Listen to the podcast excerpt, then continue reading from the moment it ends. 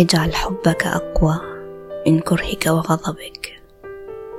تعلم حكمة التنازل قليلا لأن الانحناء أفضل من الانكسار.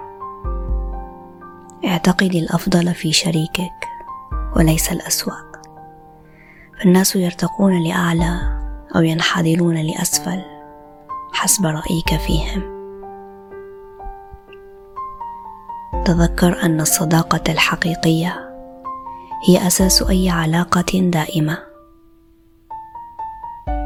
إن الإنسان الذي تختار الارتباط به إلى الأبد يستحق منك ما تمنحه لأصدقائك من لطف ورقة واحترام وكرم.